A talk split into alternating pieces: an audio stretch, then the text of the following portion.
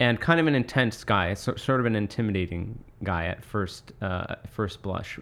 He walked into the room and tossed everyone like a, a buckeye, you know, like one of these seeds. And then he start, I mean, almost wordlessly, just starts writing on the chalkboard um, all of these different poetic forms. Um, you know, from sonnet to sestina to villanelle, et cetera, et cetera, et cetera. And then he says, okay, you have 10 minutes to write one poem in every one of these styles about the Buckeye. Go.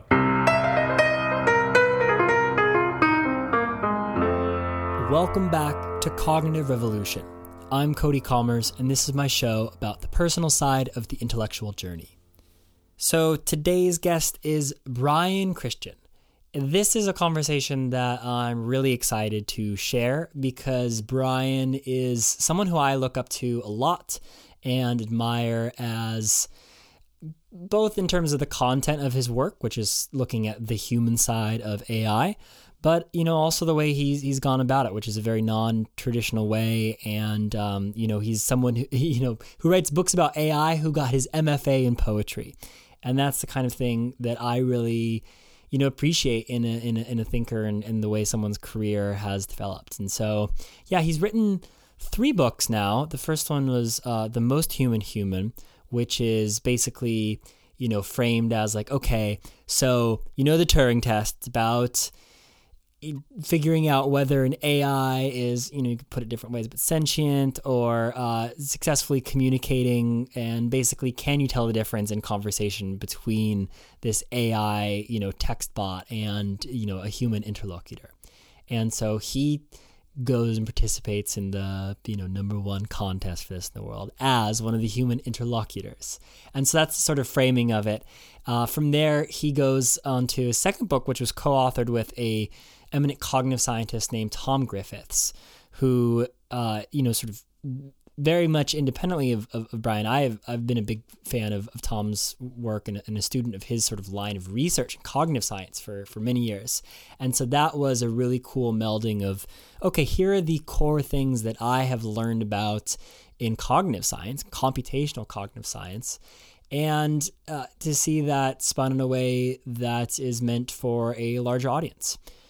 And then I really think this new book that Brian has written that came out very recently uh, called The Alignment Problem is really uh, a next level of you know investigating AI as a human problem and saying you know from this this really interesting perspective of you know looking at the historical narratives and current research and just you know not only AI theory but AI applications trying to construct the whole human web of like, okay, what do we want AI to do and how do we get it to there? And so I think that Brian's contribution to AI, even though he hasn't necessarily written any lines of code that have gone into, you know, a machine learning algorithm or something like that, is a genuinely unique and important one in it because it it contextualizes AI in this way that AI researchers are not necessarily well positioned to do.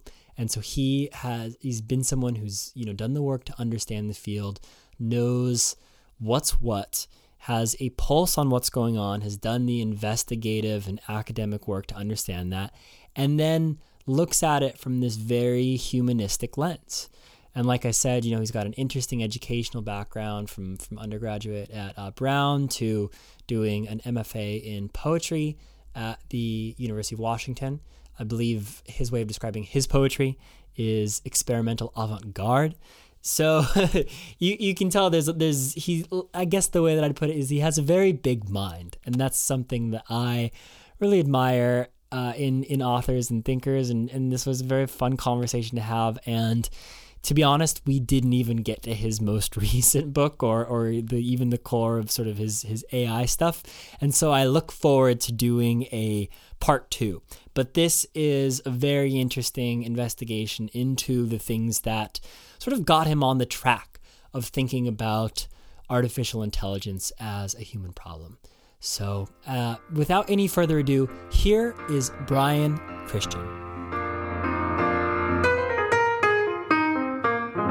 Yeah, so the first thing that I usually like to ask uh, people about is where did you grow up? Hmm. Uh, so I grew up in Monmouth County, New Jersey. Um, so if you're familiar with uh, the MTV series The Jersey Shore, I am from the Jersey Shore. Um, and uh, you may all, you know, people also know the area that I'm from as kind of Bruce Springsteen country. Um, so the first Bruce Springsteen album was called Greetings from Asbury Park. Um, I grew up a few miles from there, and in fact, as a kid, I grew up trick or treating at Bruce Springsteen's house. Was he um, stingy? Was he one of those ones who you know they're rich, but they only give you like a little? Uh, they don't. They don't give you like the king size. They only give you the little snack size. No, I, I I can verify that it was in fact king size uh, candy being being given out by his uh, friendly but you know intimidatingly muscular uh, security guard at the end of a long driveway.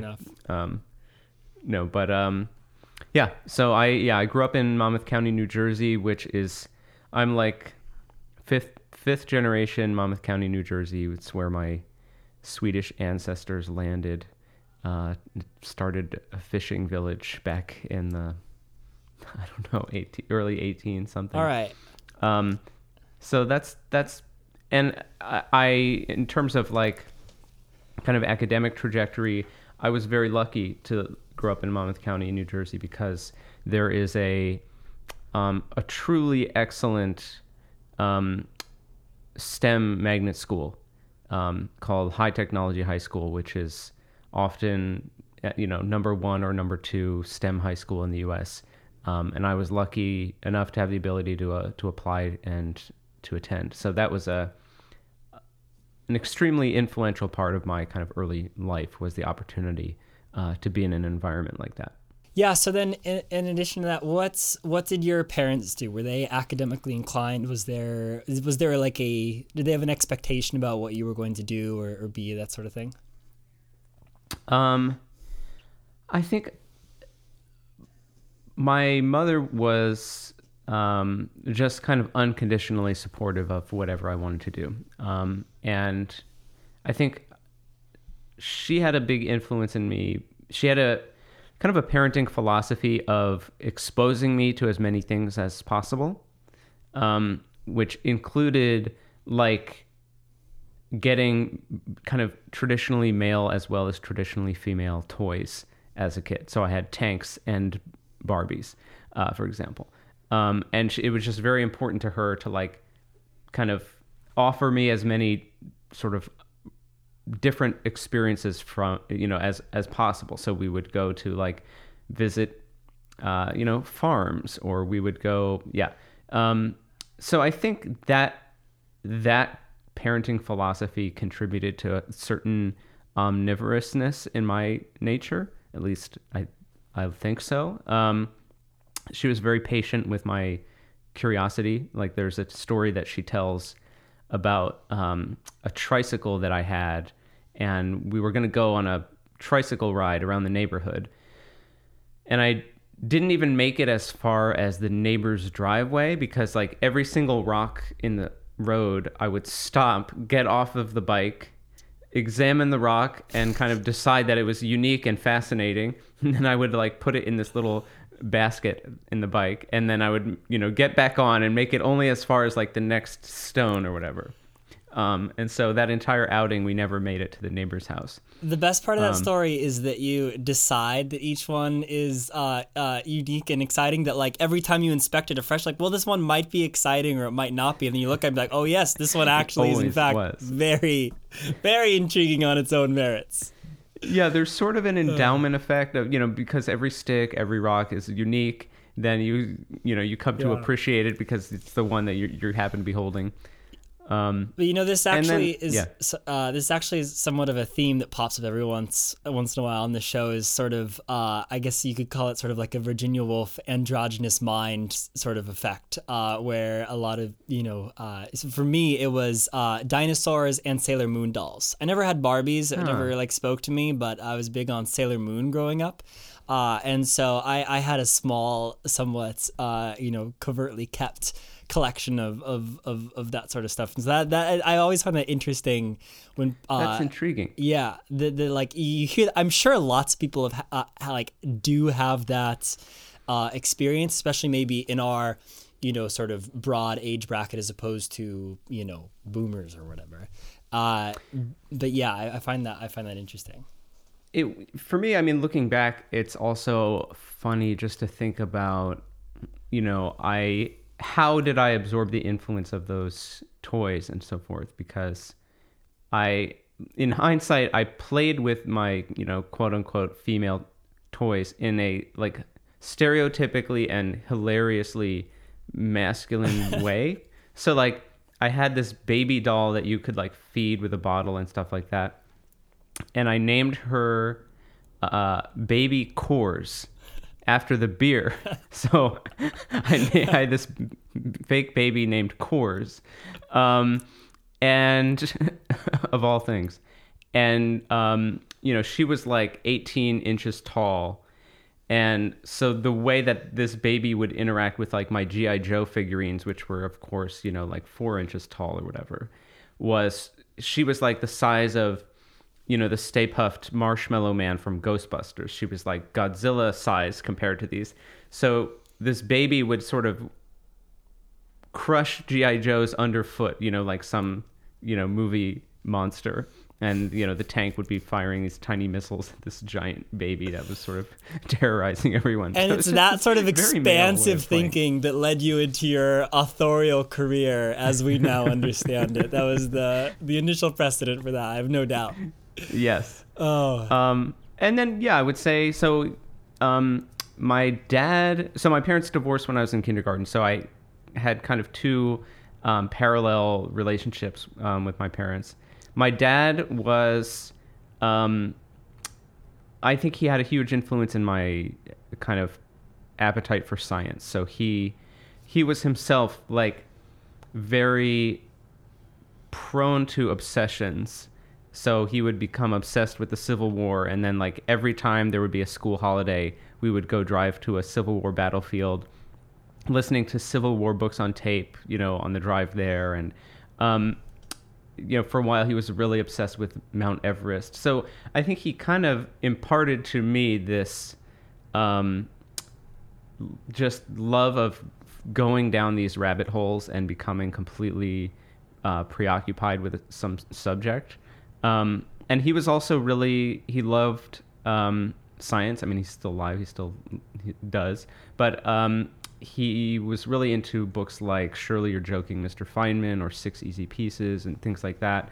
And I think that was a big part of his influence was just kind of nerd sniping me on all of these scientific things and he would get me books like you know the physics of star trek or the physics of the x-files um, and so and he was also like extremely kind of um, encouraging of hobbies so he would like drive me to a chess tournament and like sit in the car all day while i was playing chess you know in some hotel ballroom um, and was like very encouraging and also very kind of um, patient with that. So I think there was a specific sort of um,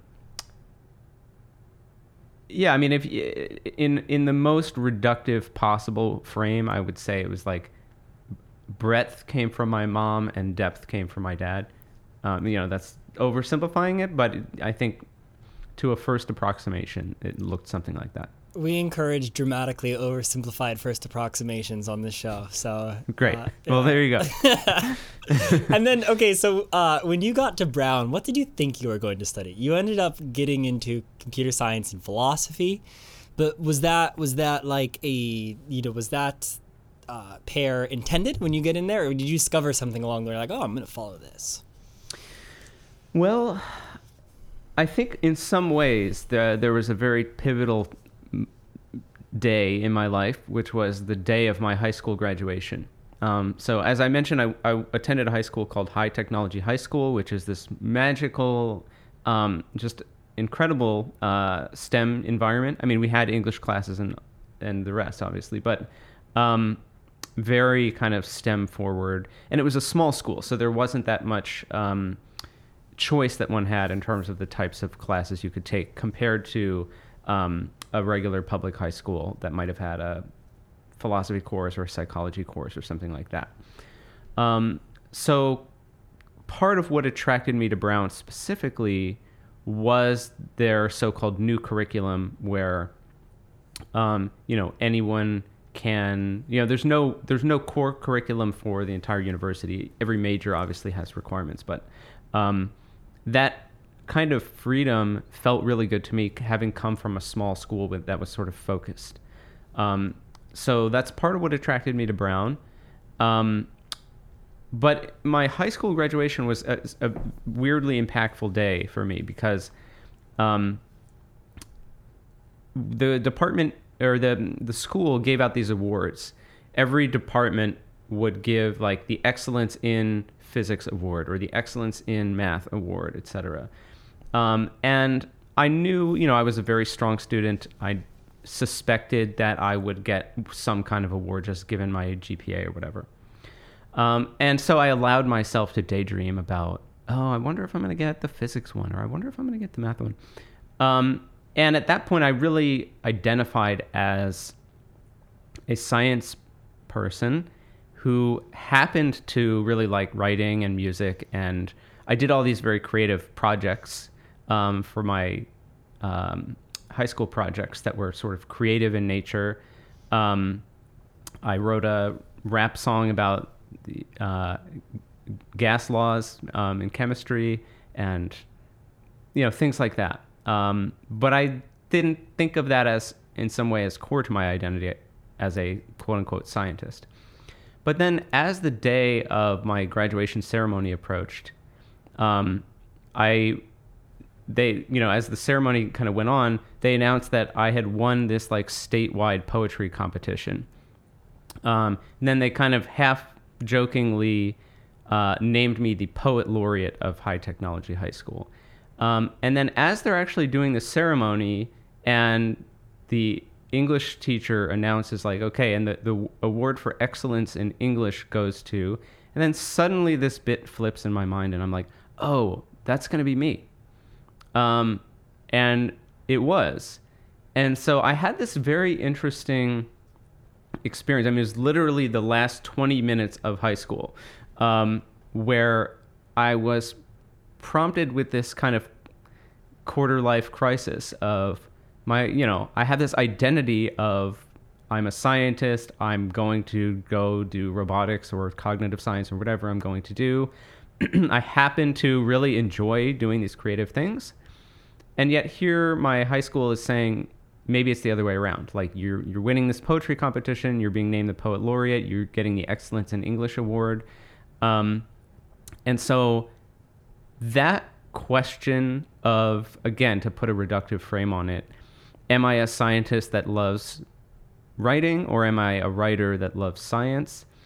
Um, that kind of existential question really loomed over the summer before I went to college and then the beginning of my time at Brown. Um, and so, you know, I started off, I think from the very beginning, I was double, I was registered as a computer science and philosophy major.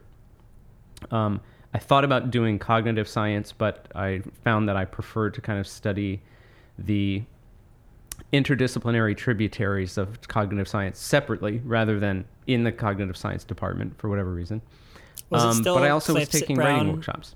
back then? Was it still uh, CLIPS, Cognitive Linguistic and Psychological Sciences? Um, at Brown, um, it was the Department of, I think, Cognitive and Linguistic Sciences. Cogling sometimes uh, was the. So yeah, maybe they uh, they've uh, evolved their acronym over the years. I'm not sure. Did you yourself go to Brown? Uh, no, my partner did. Uh, Ah, okay. And, uh, yeah, we're very pro Brown household. Uh, Nice. Huge I was gonna say you have a lot of specific. Either you've like really done your homework, or yeah, that's great. yeah. Uh, at any rate, yeah, what were you saying? You um, you prefer to study, study the tributaries separately. Yeah, I, and um, I had a conversation with my um, writing teacher who was a graduate student. Um, my first semester of college, I was in a fiction workshop, and I went to her office hours, and I said something like, "You know, I have no idea if I'm like actually any good at writing. Like, just give me give me the straight dope. Like, am I? Do I have what it takes? Do I have the goods?" Um, because if not, then I'll just go do this computer science thing, and that's going to be great and fine. Um, but like, let me know if I should kind of drop that and really pursue writing. Um, so just, you know, don't don't spare my feelings because it'll be fine either way. But just tell me if I if I'm good enough. And that was a very impactful conversation because what she said was, um, I actually do think you have what it takes, quote unquote. And like don't quit your day job. Meaning like don't stop your computer science degree for two reasons. One is that uh, having a kind of economically viable fallback plan is just a reasonable thing to do if you're going to try to make a living writing.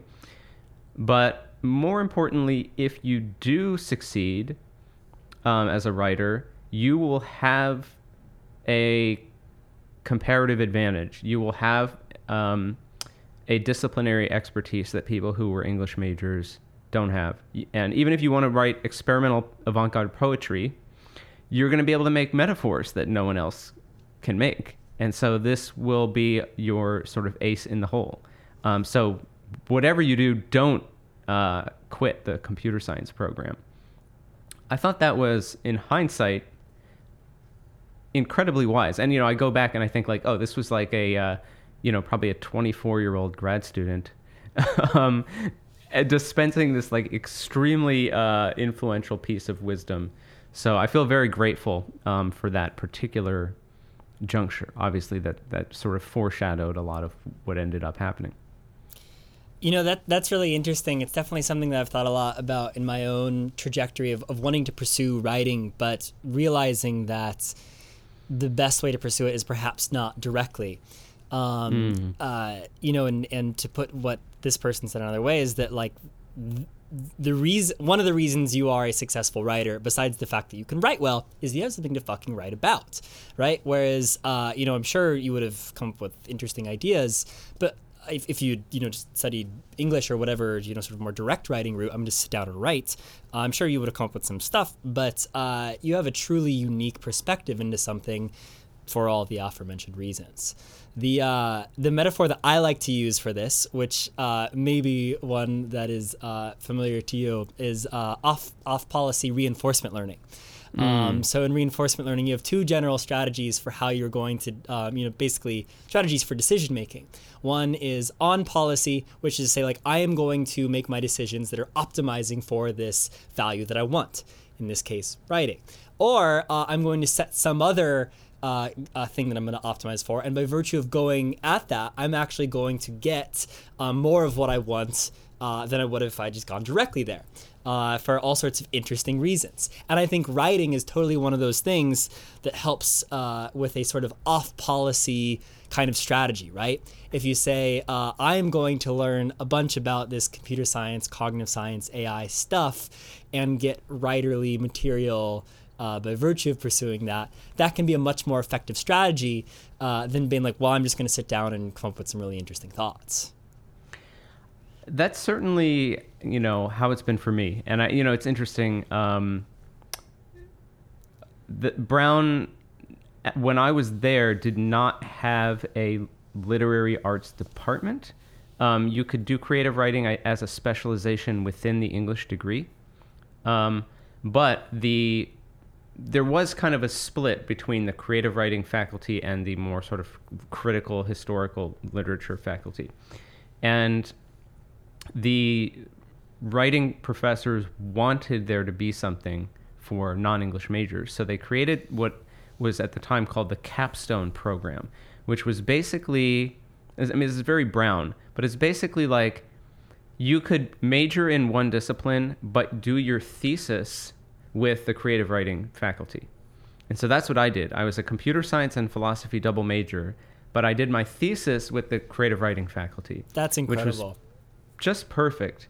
Um, and it's interesting. They later reorganized the department so that literary arts became its own major, and so there was no need at that point for the capstone program.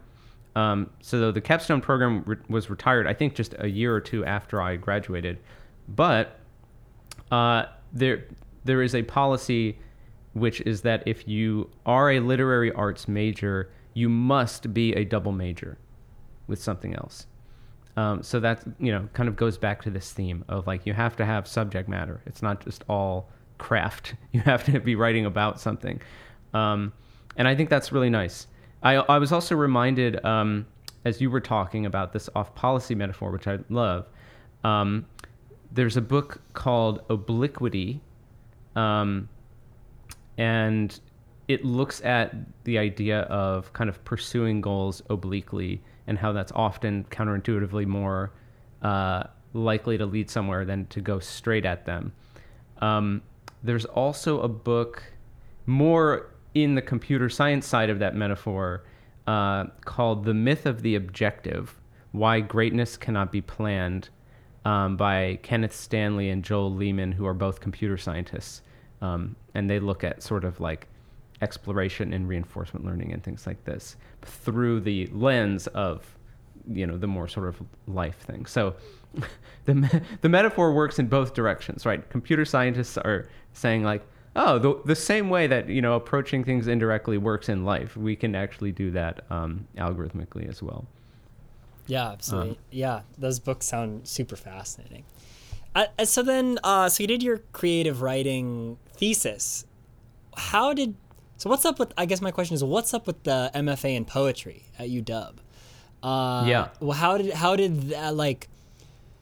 You know, yeah. So what? How did that fit into the decision making process? How did how did how did you decide to pursue that after undergrad? Yeah. So it was really the end of my. It was really my junior year, I would say, that I my resolve to actually kind of take a take a swing at becoming a writer or a public intellectual or whatever that that really started to turn into an actual game plan. Excuse me. Um, somewhere around my junior year. Um, and i think having that resolve or th- having that intention i started to feel like okay, well, maybe I should actually learn some English. um, because, yes, I have been studying computer science and philosophy this whole time. Um, and I, I was doing creative writing workshops, but I had never like read the canon or I didn't know the, you know, technical jargon of poetic form or whatever it was. Um, so it felt to me like going into the fall of my senior year, um, it was like, okay, this is the game plan, and I'm gonna need to like skill up in the actual English part, which is what I've somewhat neglected during the last four years. Um, and so I applied to MFA programs um, through a kind of path dependent, you know, quirk. I had a poetry portfolio that met the requirements for what graduate programs were expecting, but I didn't quite have enough nonfiction. I was also writing nonfiction. I had taken several nonfiction workshops, but I just didn't have the page count of the of work that was kind of like of acceptable quality to me. So it was kind of a pragmatic decision to apply to poetry programs rather than nonfiction programs. Um, although I deliberately applied to programs that would allow me the ability to work with nonfiction faculty. So I had applied to the Iowa Writers Workshop because John D'Agata was there and he teaches both in the poetry program and the nonfiction program. I applied to the University of Washington, um, where David Shields was teaching who does sort of lyrical experimental essays, and um, that I, I had nonfiction very much kind of in my sights as part of what I wanted to do. Um, but it was partly a practical reality of just I had the poems of sufficient caliber I could get into those programs. Um, it, there was also a sense that I had that if I was going to do this kind of two year um, project of kind of literary boot camp for myself, that poetry was a reasonable discipline to study because it's it's the discipline in which anything goes. Um, you know, I've, I've sometimes used like mixed martial arts as like a metaphor for poetry. It's like the superset of all the different martial arts rules. Um, I think of poetry a bit that way, where uh, you know you can write a poem in prose. You can write a poem that has a narrative. You can write a poem that like is expository of some idea or argument. Um, but if you make a short story that's too weird, it becomes a poem. If you make an essay that gets too weird, it becomes a poem. But there's no way to make a poem so weird that it's no longer a poem. It just becomes a more interesting poem.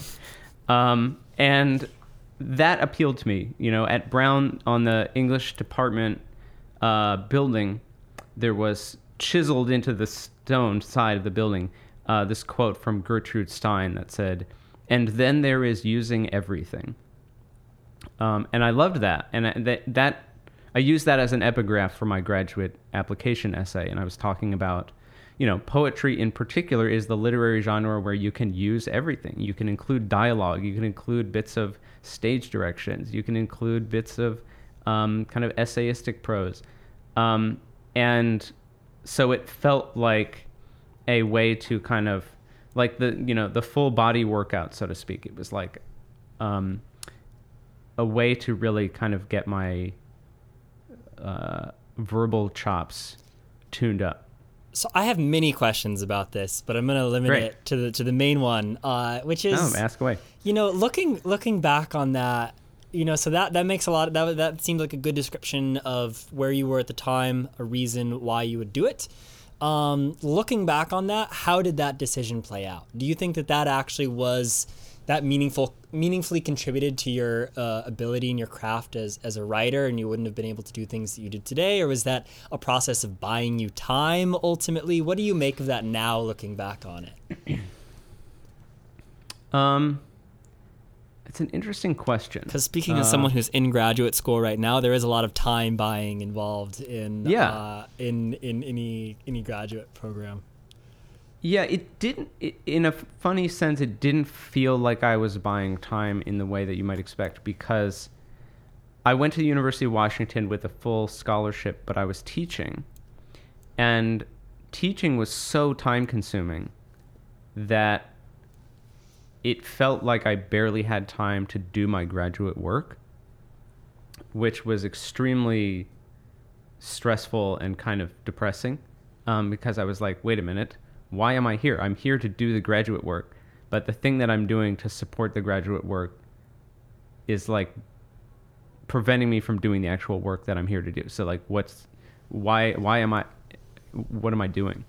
Um, so it it didn't feel like I was buying myself that much time in that sense. Although certainly, um, I think that is a reason that writers in particular go to grad school and go do PhDs, um, even like critical theory PhDs afterwards, just to kind of stay in the academic environment as long as possible. Um, I think it was it was a useful time to experiment. So I think like To use meta- another uh, uh, reinforcement learning uh, metaphor, you could do exploration versus exploitation. This was a that's exactly it. That's exactly where I was going. Yeah, you took the words out of my mouth. So um in in a funny way, like my MFA thesis is actually Brian, by the way, when I said you and I have a lot of overlapping interests and thinking think about things in a in a similar way and, and are going to be familiar with similar vocabulary, I wasn't I wasn't shitting you. I was I was I was uh, I was uh, I was not kidding about that. Anyway, sorry Yeah. to interrupt. Go ahead.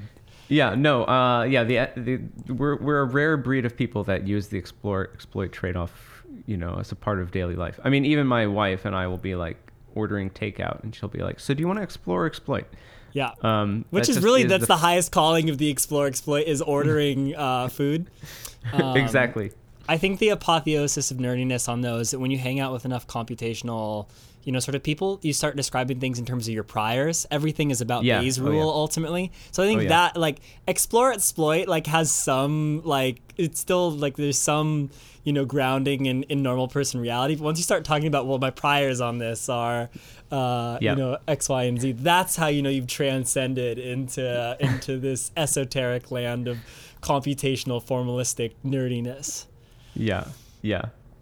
I think the rationalist community has done a lot to turn the word prior into a kind of, yeah, uh, normal part of the lexicon, at least in that community. Um, so yeah, I mean, the explore exploit trade off.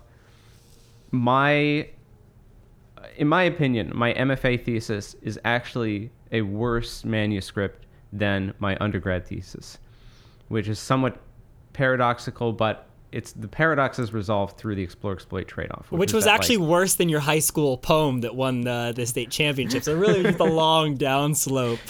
yeah. eventually, I you know then you yeah. bottomed out, and you're like, okay, I'm gonna get, I'm gonna, I'm gonna get on track here. Yeah, yeah. I mean, so I think the um, my undergrad thesis was um, the exploit phase of kind of my early style or my early technique or whatever you want to think about it. Um, and then I began kind of a maturation, but the beginning of that maturation was this period of just kind of trying a ton of different stuff. And so at the end of two years, my MFA manuscript is really just a catalyst, like, you know, bestiary of all these weird different things that I was trying. Um, and so it was not a point of arrival. It was it was kind of this circumference of um, experimentation. Um, I'm trying to think. I mean, I, you know, one one way in which I think about my MFA experience was the the first 20 minutes of my MFA was I w- went into a classroom. My my first workshop was with Richard Kenney, who's a brilliant poet, um, and kind of an intense guy, so, sort of an intimidating guy at first uh, first blush. He walked into the room and tossed everyone like a a buckeye, you know, like one of these seeds and then he start i mean almost wordlessly just starts writing on the chalkboard um, all of these different poetic forms um, you know from the sonnet to sestina to villanelle et cetera et cetera et cetera. And then he says okay you have 10 minutes to write one poem in every one of these styles about the buckeye. Go. Um, and so the idea that you, I mean, most people would say it's hard to imagine writing a sonnet in 10 minutes, let alone a sonnet and a sestina and a villanelle and a this and a, and a ghazal and this and that and the other thing. Um, and at the time, I only knew what about half of those words even meant. And I just got this big grin on my face because I knew we were being hazed.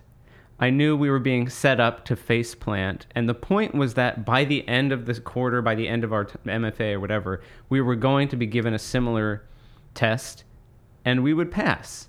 And that's exactly what happened. Um, and it was, for me, it felt like a kind of boot camp experience. Um, you know, like a sort of drop and give me 20 lines of blank verse, like that, that, that kind of thing. That was the experience. And I, um, I do think that having poetic chops has served me, even writing, you know, nonfiction prose. Um, you know, for example, many many years ago, I was working on an essay which never got published, and it's didn't end up being one of my better pieces. But um, there was a particular um, sentence in the essay talking about kind of like the you know thermodynamic uh, inevitable thermodynamic decay and just sort of the fact that the universe was this finitely sized thing that was all and we were maybe alone in the universe and it was all going to turn into like heat radiation. And the, there was a sentence in the essay that said that all there is is all there is becomes a kind of violence. And i was very like charmed by the music of that sentence. And i was like yeah, i was kind of it's one of the only parts of that entire essay that i remember. And i was thinking about why do i like that sentence so much? I sort of like it beyond its actual quality. And then i realized like oh it's in the emily dickinson meter.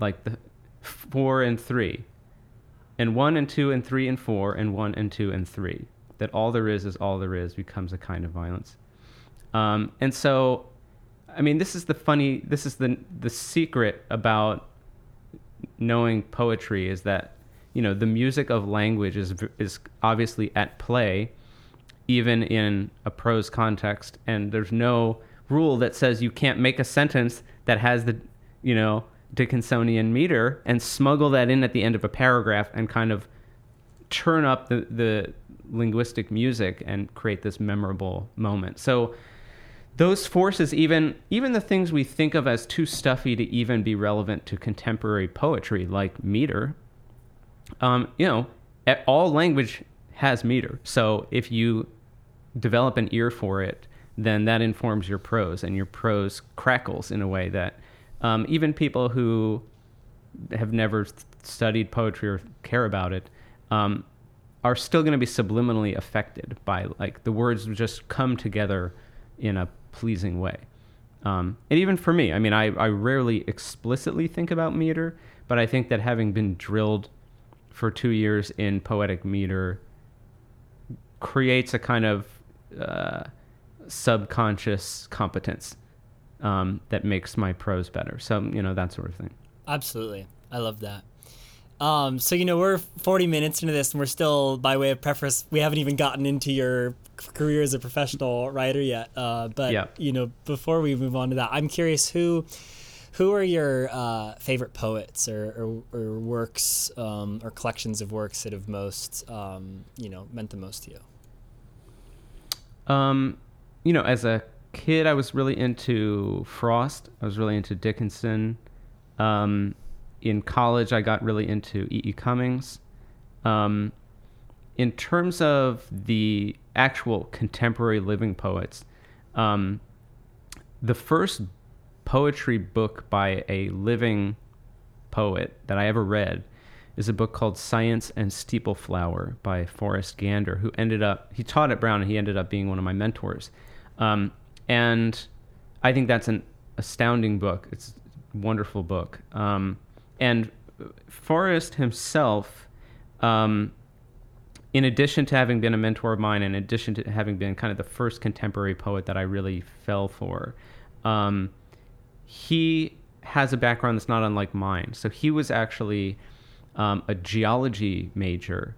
Um, he worked as a land surveyor. He worked, I think, in the oil industry, which is like about one of the only career paths for geology majors outside of the uh, university.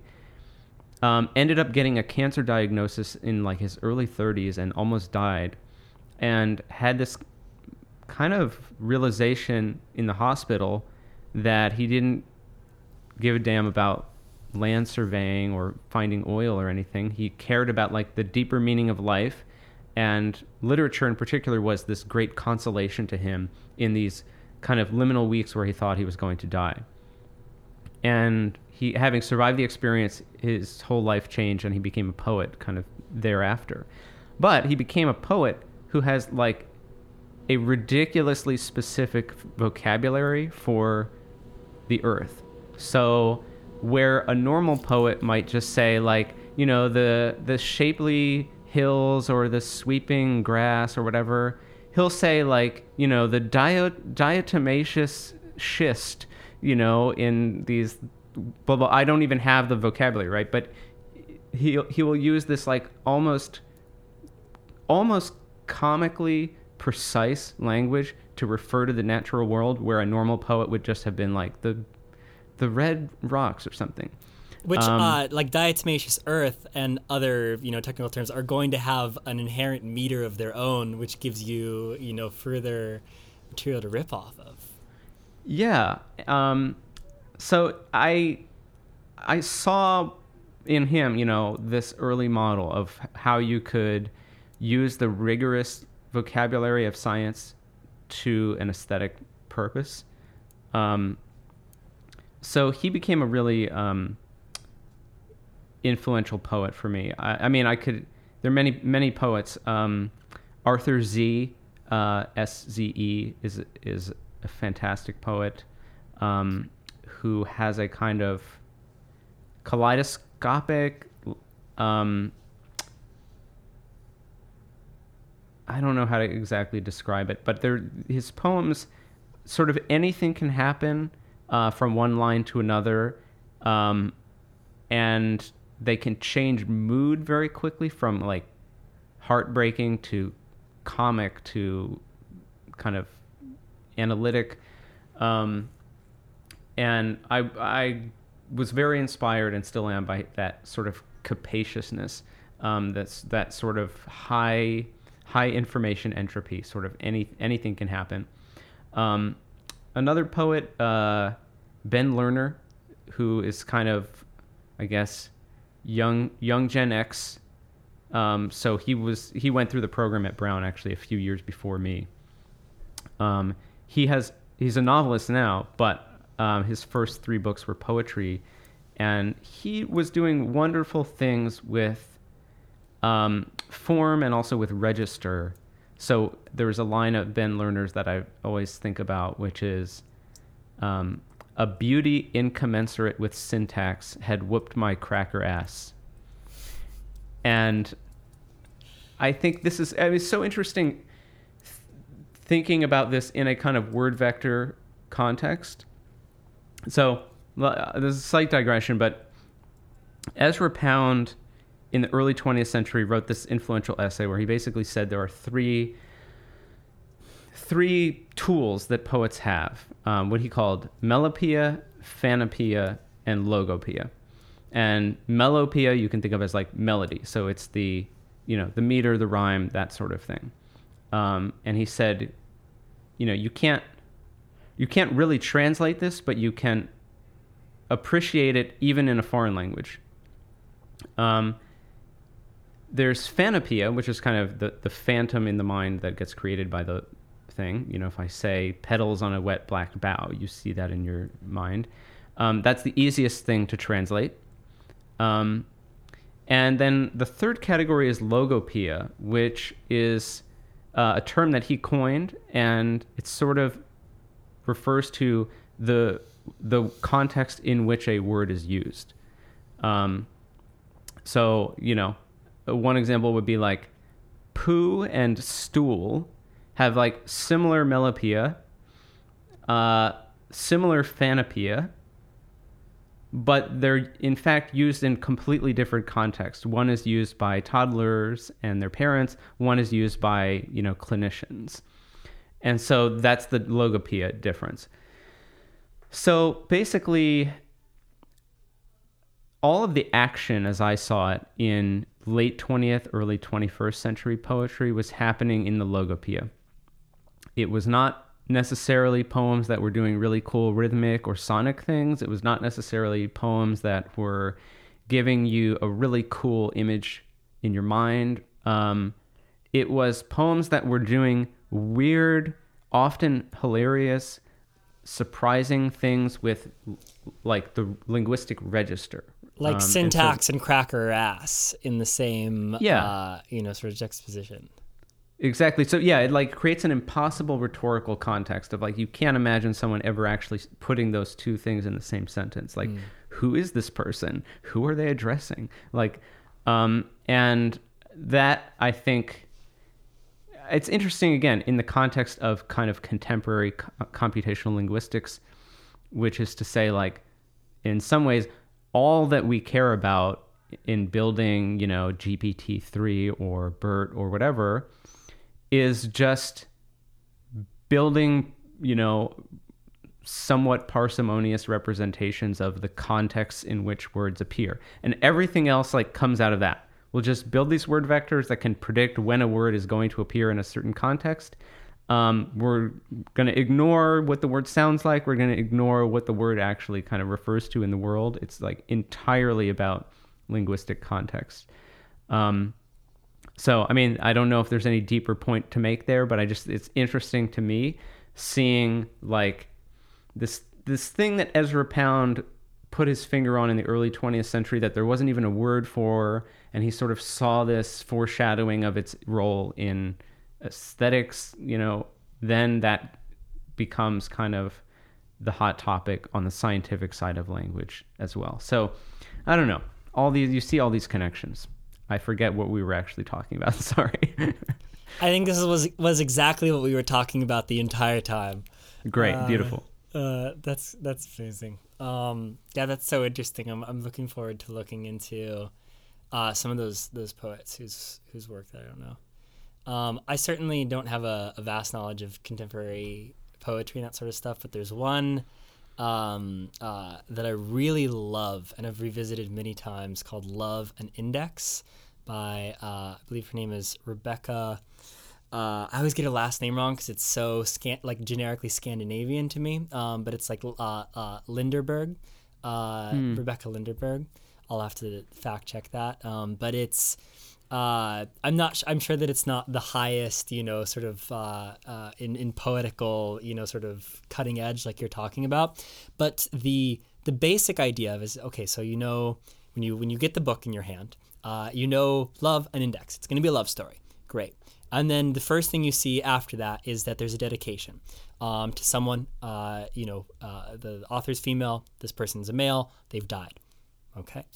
Uh, mm. And then uh, what the story uh, does, all the poems are are connected chronologically and sort of conceptually, is that it is a sort of textured love story that for each phase of the relationship, from meeting uh, or you know breaking up with the previous partner to you know first time having sex to uh, you know uh, uh, you know all this to the the the big you know sort of climax which is love and index in which you finally learned what happens to the, mm. the, the, person who uh, the love story is about who who died and that sort of you you you finally learn what happens uh, and it is one of the most unique you know just ways of use this word again, texturizing a, a narrative uh, to, you know, get to each part of this love story. And for each section of it, you find a form uh, of which there are uh, lots of different, uh, you know, a, a, wide array of, of poetical forms in there that capture that specific aspect of it. And I, I mean, I love stories are one of my favorite genre uh, mm. in in general. I'm just I'm big on love stories. To me, uh, uh, very pure form of, of, of storytelling, um, and that is one of the most unique uh, ways in which I've seen that that genre rendered. That's really nice. Yeah. Yeah. There's. You're saying so. Each section is kind of in its own form. Mm-hmm. So each each each each scene, they're not I section. Yeah. They're, they're scenes. They're uh, you know this is this is the aspect that we're now considering in the and I think most of them are concrete times and places, but they all have a sort of, you know, tone, uh, feeling to them. You know. That's nice. Yeah. Yeah. It's, it's great. I just finished reading the book um, "In the Dream House" by Carmen Maria Machado, um, who's an excellent fiction and uh, essay writer. And it's a similar. That book uses a similar motif where each page or each chapter, the chapters are kind of never more than three pages long, will be like um, a, a, moment in this narrative, but also like now it's as a murder mystery, or now it's as a love story, or now it's as erotica, or whatever it might be. Yeah. Um, yeah, I love that. I mean, there's a book that I also am very fond of. is called Exercises in Style by Raymond Queneau, who was mm. a member of the, the French uh, avant-garde group, the Oulipo, the Ouvroir de Littérature Potentielle. Um, and he basically made an entire book out of let me just take the most banal narrative that I can. It's like a guy steps on someone else's toes on the bus. There's an altercation. He apologizes. Someone gets off the bus. Later that day, I see the same guy in a different part of Paris.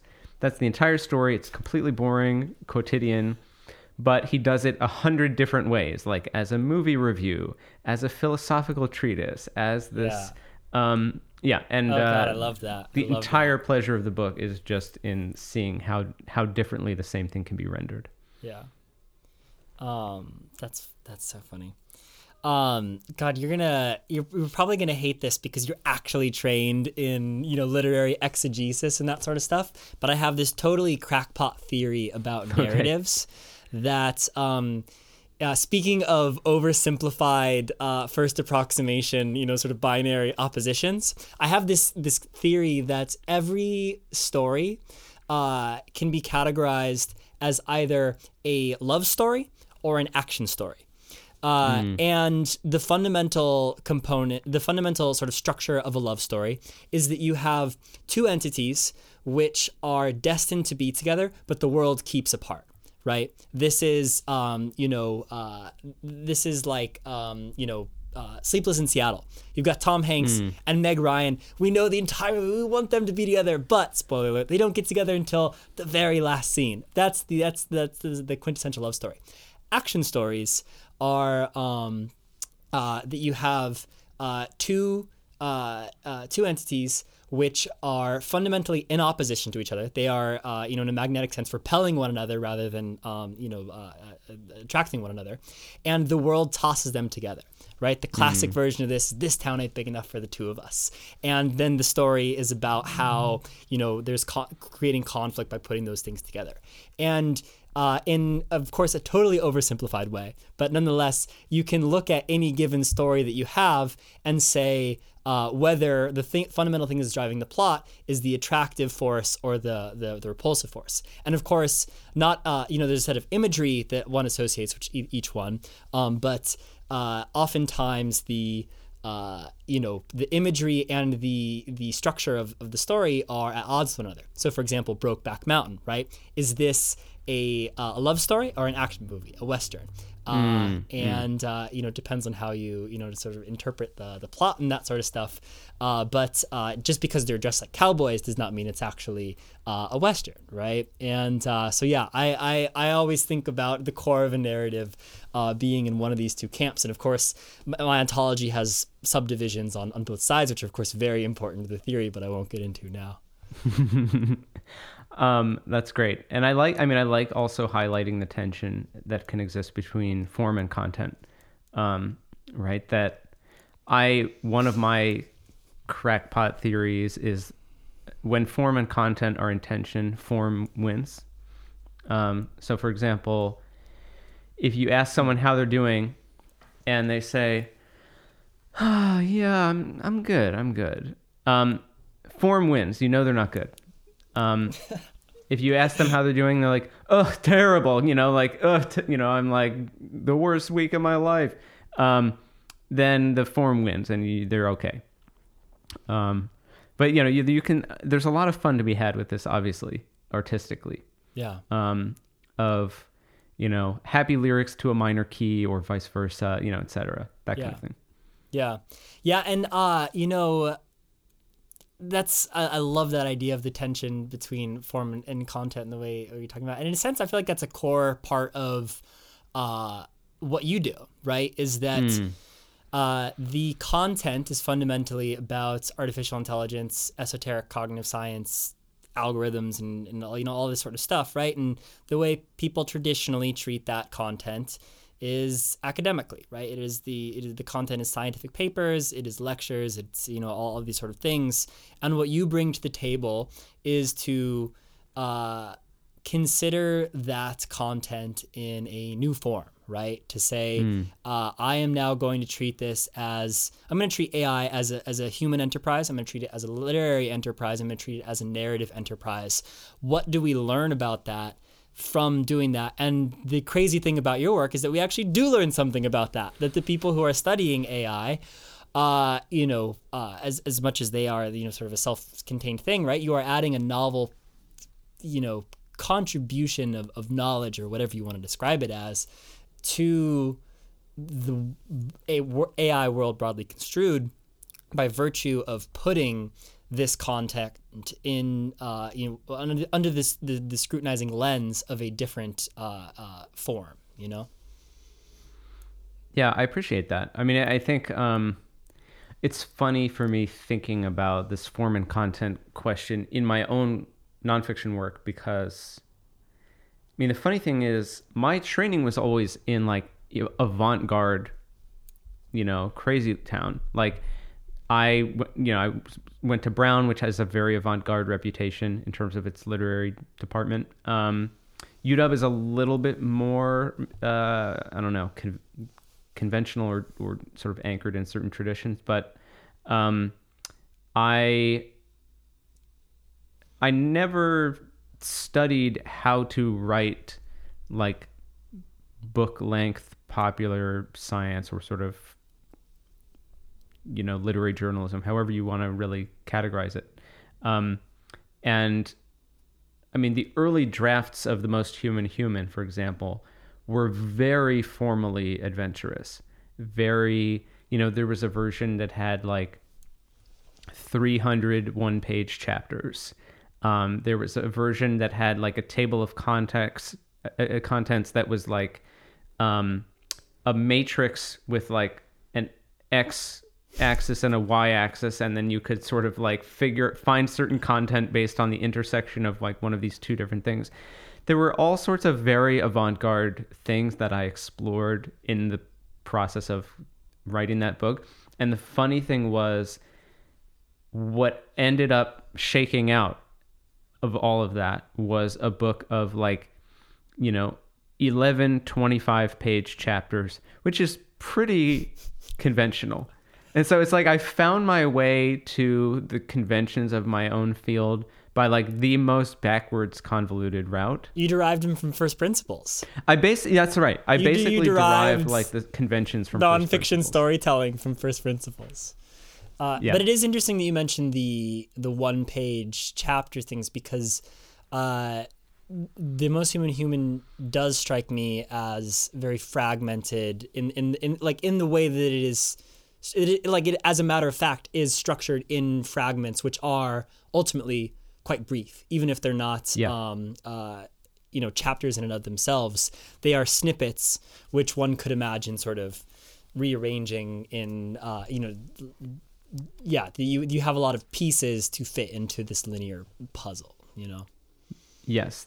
That i mean there was literally a moment where i like printed each of these small things out on separate pieces of paper and like covered my entire dining table um, and swished them around to figure out like what the chapters wanted to be.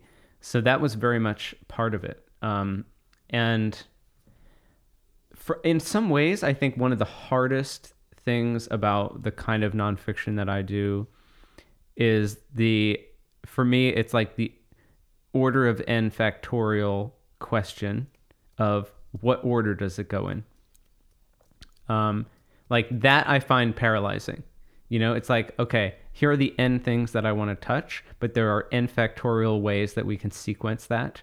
And for me, that can become like extremely an extremely paralyzing um, part of the composition process because often um, often you get these kind of catch 22s where you mention something and you think to yourself, ah, it would really be helpful if the reader already knew, you know, X. So let's put X first. But then when you're rereading it, you're like, mm, in the X part, it really would be helpful if they already had an understanding of Y. Um, and you can create these cycles. And um, I think that is one of the like underappreciated difficulties of nonfiction writing is like you have to serialize everything. Like you are working in a one-dimensional medium. Um, so it's like I don't know for yeah for people who know what what t-SNE is, it's like you have this super multi-dimensional thing, and you have to do t-SNE into like a one-dimensional uh, visualization of that data, and like it, the the idea of compressing something down to a one-dimensional representation just sounds like ridiculously impoverished, um, to the point of, you know, almost comedy. But that's that's what writing is. It's a one-dimensional medium. So those, yeah, that I think is a is a huge, huge part of what uh, keeps me up at night. Yeah, yeah, that's so interesting. God, I could ask you about structure for the next two hours, and then you know we we uh, would would not even get on to uh, other Im- important stuff and, and that sort of stuff. So what do you what do you want to? Uh, we're at the hour mark here. What should we? What should our game plan be? Should we wrap it up and, and move on with our lives? Um, uh, or a couple um, questions about the recent book. I'm happy to keep going, so I defer to you. Yeah. Um. Yeah. Let's. Uh. Uh. I, I want to ask you a little bit about the the most recent book. Maybe try and draw a little bit of a line from from where we've gotten to to to, to where you are now and that sort of stuff. Yeah, um, great. But one totally trivial question that I have is, uh, do you feel it's it's compulsory to quote Newton standing on the shoulders of giants in each of your acknowledged section acknowledgement sections because you did it in both uh, human human and alignment problem? Wait, did I? I yeah, I, I think so. I have an uh, epigraph from. Um, Warren McCulloch. Well, but let me see. I've got it in front of me. Let, us um, find out. Uh, I think one of them. Uh, I think it might have been a alignment problem that you actually said. You know, as Newton said, standing on the shoulder. No, no, no. It was it was human. Oh, it was human. in algorithms to live by because we're talking about. Um, I think we're talking about LaTeX. Um, I don't know. You, I actually, I don't have. I, I. I just was remarking on that. Like, if, if, unless my, my initial notes were uh, incorrect, that is something that you, you quoted in both acknowledgement sections, and so I just wondered if there was a, a theory uh, related to that uh, in, in both of your solo authored books. Um, yeah. So. I I could be um no okay you're right you are right I, um, we can um, go back and fact check and, and see this no uh, I'm I'm I'm ver- verifying this you are correct. Um, yeah, I mean, it's so it's the cliche that's a cliche for a reason, right? Yeah. Um, and I think, um, I think in the most human human, I said something like, um, you know, I tried to recast the analogy into a more kind of neuroscience form of like, you know, all we do is like sum the uh, you know action potentials that are that come our way. Yeah. So um, you know we have to be grateful for all the, the layers of the network that pre- uh, that preceded us. That's um, I also, I mean, I think um, software gives us such a good way of thinking about the contributions of the people that came before us that um, you know, the the software stack presents in an almost literal way a kind of fossil record of like, you know, behind Mac OS Big Sur, you know, if you if you go down enough layers, you get to, you know, Darwin, which is like based on this stuff that was coming from the 1970s and so forth. Um, it's like going back in time, you know. Um, and I'm very aware of the fact that you know my books are written using tools like Git and you know TeX and LaTeX. Um, and for an upcoming project, I interviewed Leslie Lamport, and so it was very cool to actually meet the person who wrote the software that I used to write my books. So um, that sort of standing on the shoulders of giants is like um, you know we we are ins- installing the uh, dependencies of our uh, forebears. you know that's like that's the, the the packages that we use. I'm sure that's how Newton would have put it had he had he the terminology, had he the nomenclature right. to do so.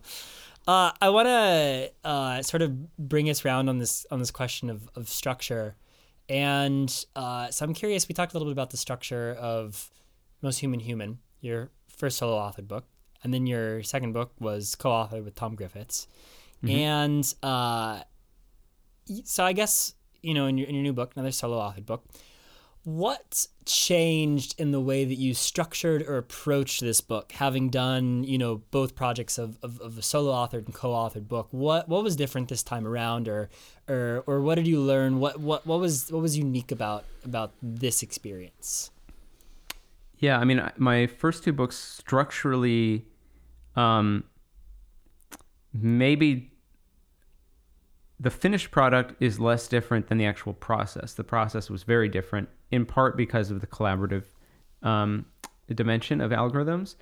Um, Most Human Human was written in a very bottom up way.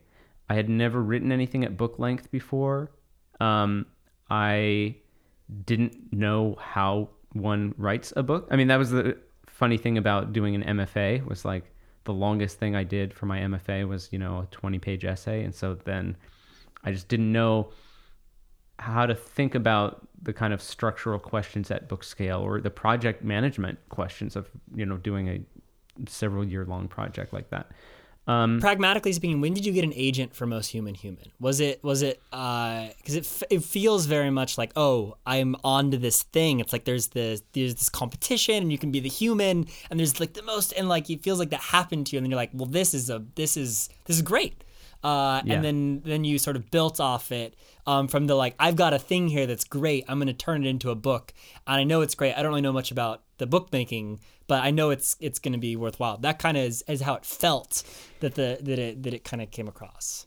It does feel that way, but the truth is actually it's the other way around. Hmm. Um, so I was already committed to writing a book called The Most Human Human that was going to explore these questions of the Turing test. What do computers teach us about humanity?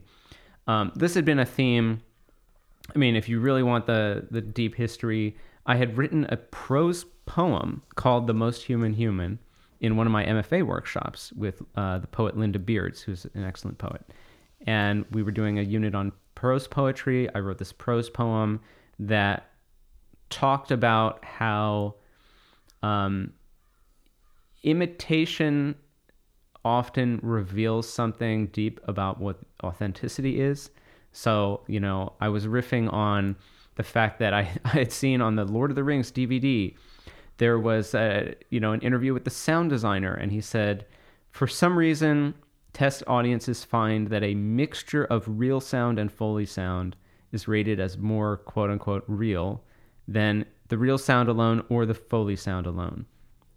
This kind of stuck in my head. I was thinking about the Turing test, this idea of things that imitate us what do they show us about what we really are etc um, so that began as a prose poem in like the spring of 2008 um, and i was also writing a series of essays. The first essays i ever published were about various ways in which computing teaches us something about the human experience. My first published essay is about latency network latency and what does that teach us about kind of communication and intimacy um, I wrote one about memory, um, you know, the sort of metaphysics of what's the difference between losing a pointer to a block of memory and like actually overwriting that memory. And I sort of think about that in the context of my grandmother having Alzheimer's. Um, I wrote an essay about compression. What does sort of information entropy teach us about communication and literature? I started to feel and by the end of my MFA, these essays were getting published um, almost almost hundred percent of the time. Um, in terms of like sending these things out and a magazine being like, yes, we'll print that. Um, and it started to feel like I was getting traction with the nonfiction end of my writing more dramatically more so than with my, the poetry side. And I also found that at some level I just cared more about doing those essays than I did about the poetry that I was writing at that time. So it started to feel to me like, okay, my first book length thing is going to be nonfiction. Um, and I thought it was going to probably be a collection of essays that kind of explore these different verticals. I almost imagine like the table of contents being like a motherboard and, you know, pointing to the different things. Like this essay is going to be about memory, so it'll point to RAM or whatever. This essay is going to be about you know network bandwidth, so it's going to point to the you know the I/O bus or whatever. Pointers are such a great poetic tool, by the way. Uh, one of the great concepts of computer science, uh, but like that's that's such a clever clever usage of them as a as a poetical device. Yeah, thanks. Um, and yeah, I mean, there are a lot of a lot of really interesting metaphysical questions about like, you know, if you lose access to something but it's still there, is that different? You know, like people who have bitcoins but they don't have the um, you know the password or the hash or whatever it is like do they still really have that money? It's like having a million dollars locked in a safe you know a clear acrylic safe. Um, it's also came up like legally there was a lawsuit against rockstar games which makes grand theft auto because they had included a like quasi pornographic kind of easter egg but the content like in within the game uh, but the only way to access that part of the game was to like hack the source code and like manually access this thing. And so it kind of set up a for me a fascinating legal battle around like the metaphysics of like what does it mean to actually ship that content if you if it's on the DVD but there's no way to access it other than manually going to some memory address. Um, can they be blamed for having like put this content out? That for me was juxtaposing with these questions of like does my grandmother is she still in there? Like does she still recognize me? Things like that. Um and i you know i mean this is like my whole career is really about these questions of like looking turning to computer science in moments like that uh thinking about these kind of very serious questions so I thought my first book was going to be a collection of essays that just explored different verticals of that. Kind of separately, obviously, there's this uniting theme.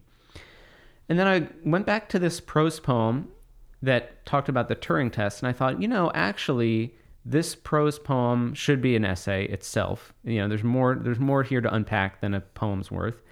And I think it should be like the titular essay of the collection. Um, because that um, that theme of the Turing test that could actually I could weave that through the entire book. Um, I was inspired by books like The Next American Essay by John D'Agata, where he has kind of this one essay that runs longitudinally through the like spaces between all the other essays. And I thought, okay, so maybe this essay called The Most Human Human could actually run between the other essays and it could be this like uniting fabric. Um, so then I was like, okay, I've got an essay collection called The Most Human Human that has this running thread of the Turing test. Um, I, to make a long story short, I went to a literary conference. I met uh, this woman named Janet Silver, who was an editor at the time at Houghton Mifflin. She later um, became a literary agent, and she and I had this had established this rapport. And so when she left her editing career to become an agent, she wrote to me and said, "Do you have an agent? Um, if you don't, I'd love to try to sell that book that you were talking about." And I didn't have an agent because all of the agents I was talking to were just profoundly uninterested in what I was trying to do. Um, I remember one person saying to me, I don't get it. So you're like a poet, but you want to write an essay about computers? Like that's the that's the worst idea I've ever heard. like the worst premise for a book I could imagine. Um, and I was like, you don't get it. Um, but Janet got it, and um, so she, um, you know, getting her email in like March of 2009 was like winning the lottery. It felt to me. Um, and so we worked on selling this book proposal and at some point in the process of putting the book proposal together it started to feel like okay maybe this isn't a collection of essays. Maybe this is a book and there are chapters you know but there there's a stronger glue than just being sort of separate verticals of this um, thing. But there is actually kind of an ongoing exploration that moves from one chapter to another. And then i remember saying to her you know, I could actually like go to the Turing test and like do it. And she was like, "Oh yeah, that's happening. like you're doing that. that is that is what's going to happen, and that's like that's how this book will will make sense. Um, and that so anyway, there's a long-winded way of saying the idea that I was actually going to be a human Confederate. Because I, I even before I was thinking about being in it, I thought, okay, well maybe I'll just go to this thing and sort of cover it almost like a journalist, and then ultimately I'm like, oh no, I should actually be in it. So that for me was like almost an afterthought or sort of the cherry on top of this thing that I've been thinking about already for like years at that point. Um, but I think when you read the book, the causality looks like it's the other way around. It looks like I had this interesting experience and then I like meditated on the deeper ramifications. But yeah, the deeper ramifications came first. That's that's the uh, the irony of that book. God, that's that's so amazing. And you know, uh, I think I want to you know sort of tie our conversation up here because I think that's what I really wanted to get to the bottom of in all of this is is the question of when did you start thinking of AI as a human problem, right? Which is I think a tidy way of of sort of generalizing what you've done uh, in your in your uh, you know your your work so far, and uh, I think that's you know looking at what you've just you know the sort of story that you just told from the the perspective of your training that you had before that really uh, to me it gives gives a lot of insight into uh, where that how that how that started to develop from you. And then of course part two of this is like okay now that you have a, a, solid grasp, like you said, like you have traction on on on what's going on uh, here, and, and and you you understand it in this deep way. Now you actually get to the the point of having done all this stuff that you know myself and other people are going to be familiar with you. But we'll save that for a part two of the conversation at some point in the future. So that sounds great. Um, Brian, thank you so much for for taking the time to talk to me today. Yeah, it's uh, it's my pleasure. Thanks for having me.